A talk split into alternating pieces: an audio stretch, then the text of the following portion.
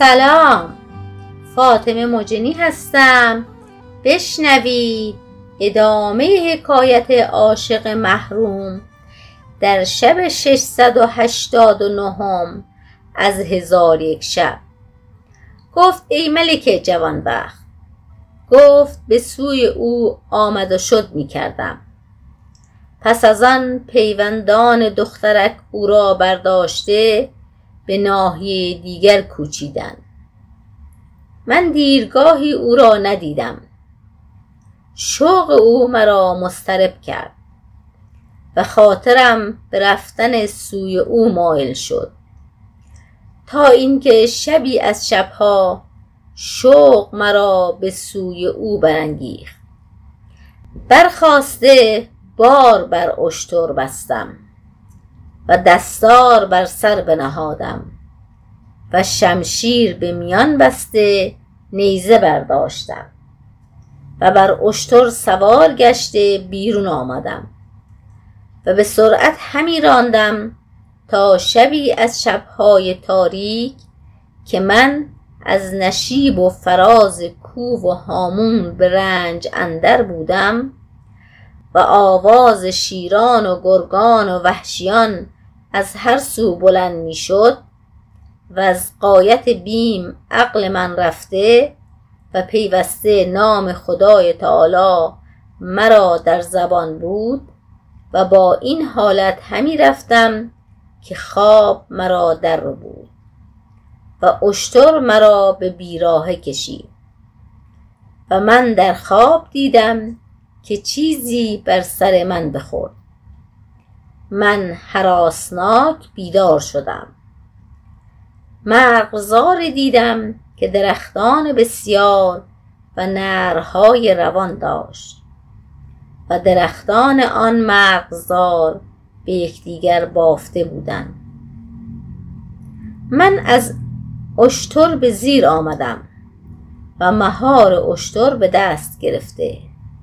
خلاصی همی جستم تا اینکه از میان درختان به بادیه در آمدم بار بر اشتر محکم کرده سوار شدم و نمی دانستم که به کدام سو روم. چشم به نواحی آن بادیه انداخته در سینی صحرا آتشی دیدم. اشتر به سوی آن براندم. چون به آتش نزدیک شدم دیدم که آتش در خیمه است و نیزه در پیش خیمه برپاست و اسبی ایستاده و اشتری خفته است. با خود گفتم این خیمه قصه بزرگ خواهد داشت از آنکه در این صحرا کسی نیست.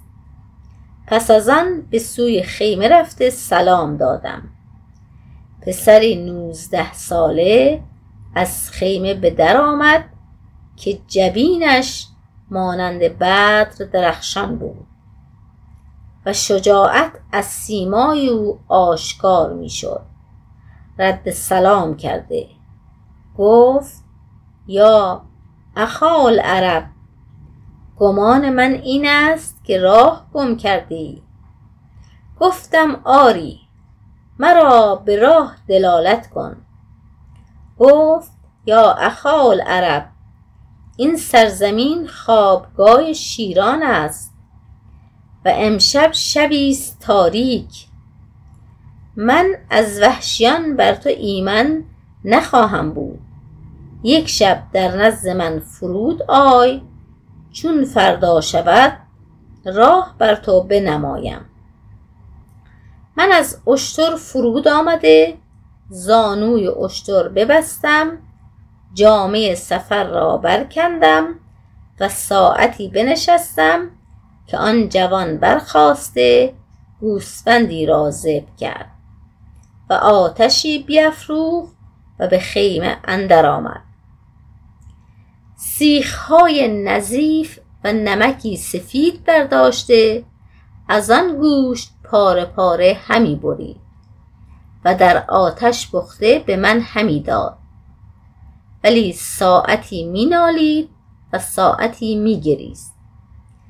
پس از آن فریاد برآورده سخت بگریست. و این ابیات برخوان. شب دراز نخواهم. دواج دیبا را که شب دراز بود خوابگاه تنها را. ز دست رفتن دیوانه عاقلان دانند که احتمال نمانده است ناشکیبا را. دو چشم باز نهاده نشستم همه شب. چون فرقدین که نگه می کند ثریا را. جمیل گفت ایها الخلیفه من دانستم که آن پسر عاشق است و عاشق را نمی شناسد مگر کسی که طعم عشق چشیده باشد. من با خود گفتم که از کار او جویان شوم.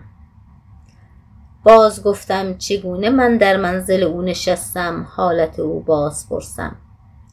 خیال از سر بیرون کرده به خوردن گوشت بپرداختم.